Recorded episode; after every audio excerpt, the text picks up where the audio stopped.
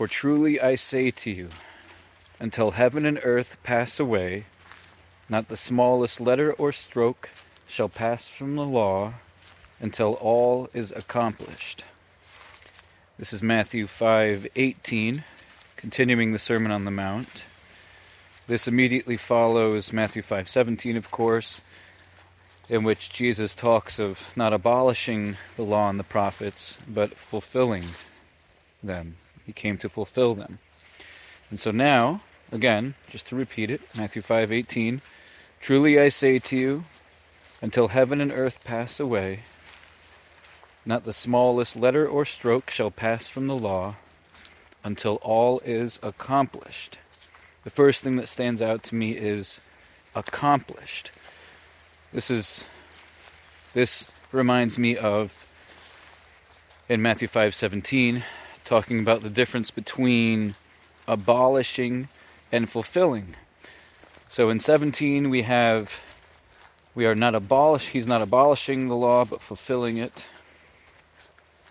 And now in 518 we're seeing the phrase until all is accomplished.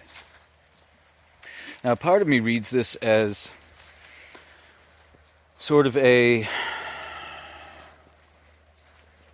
rhetorical flair of sorts, an emphasis to make a point, in that there's never going to be a point where all is accomplished.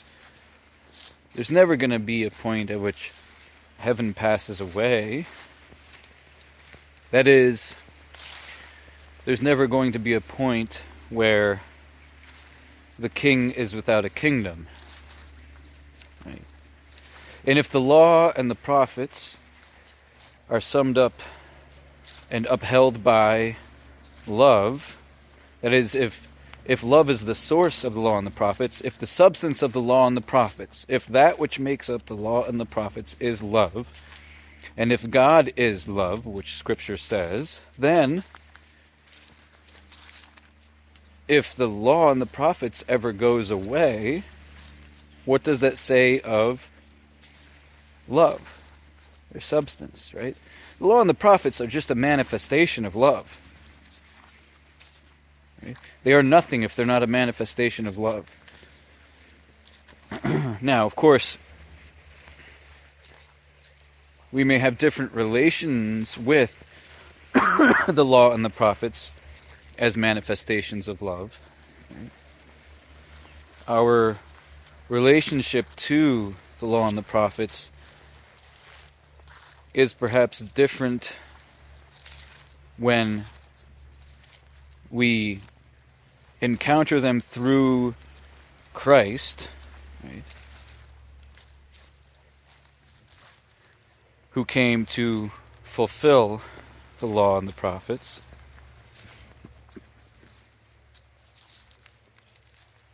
You see, this builds this Matthew five eighteen it follows and it builds on Matthew 5:17. It doesn't kind of stand on its own, not that any particular scripture does, but Matthew 5:18 very clearly flows from Matthew 5:17. And that that can tell us maybe a little bit about how to read this.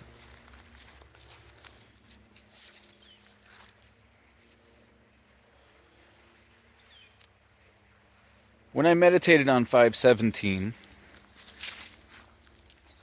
I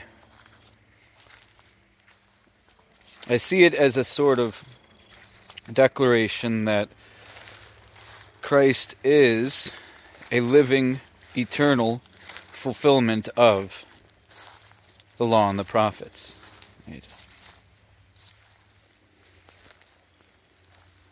That is, Right? Love is the substance of the law and the prophets. This, it's the true meaning, it's the telos, it's the purpose of the law and the prophets. Right? And devoid of love, just as with anything else, the law and the prophets, devoid of love, only brings death. It is meaningless, it is purposeless, it is nothing. Right? Like 1 Corinthians 13 says. The law and the prophets It's one of those things where if you strip it of love, or if you participate in it without first being grounded in its grounding, which is love, then the law and the prophets become death to you. They become your death. But when grounded in the proper foundation of love, well, they are a manifestation of love.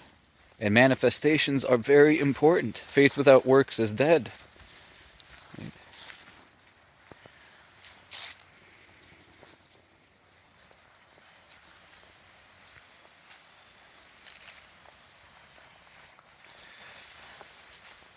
So, Matthew 5:18 Truly I say until heaven and earth pass away not the smallest letter or stroke shall pass from the law until all is accomplished. And how could it ever be that all would be accomplished?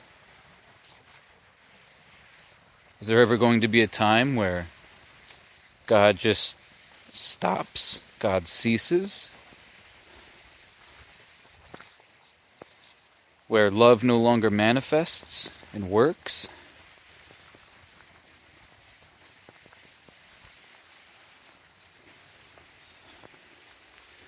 It's impossible, right? Not for God to truly be eternal, for eternity to have any meaning. If that were the case, that eventually all is accomplished, then eventually everything is utterly meaningless, including God Himself.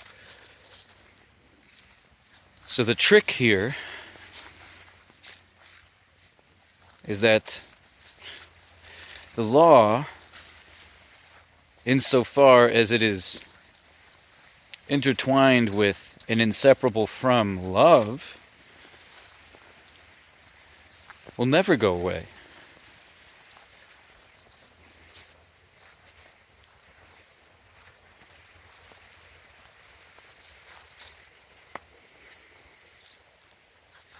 Right? Anyways, I sense that I have more thoughts on this, but I think I need to get back to my my day job and uh, back to my responsibilities. Thank you all for listening. Hope all is well. Until next time, God bless.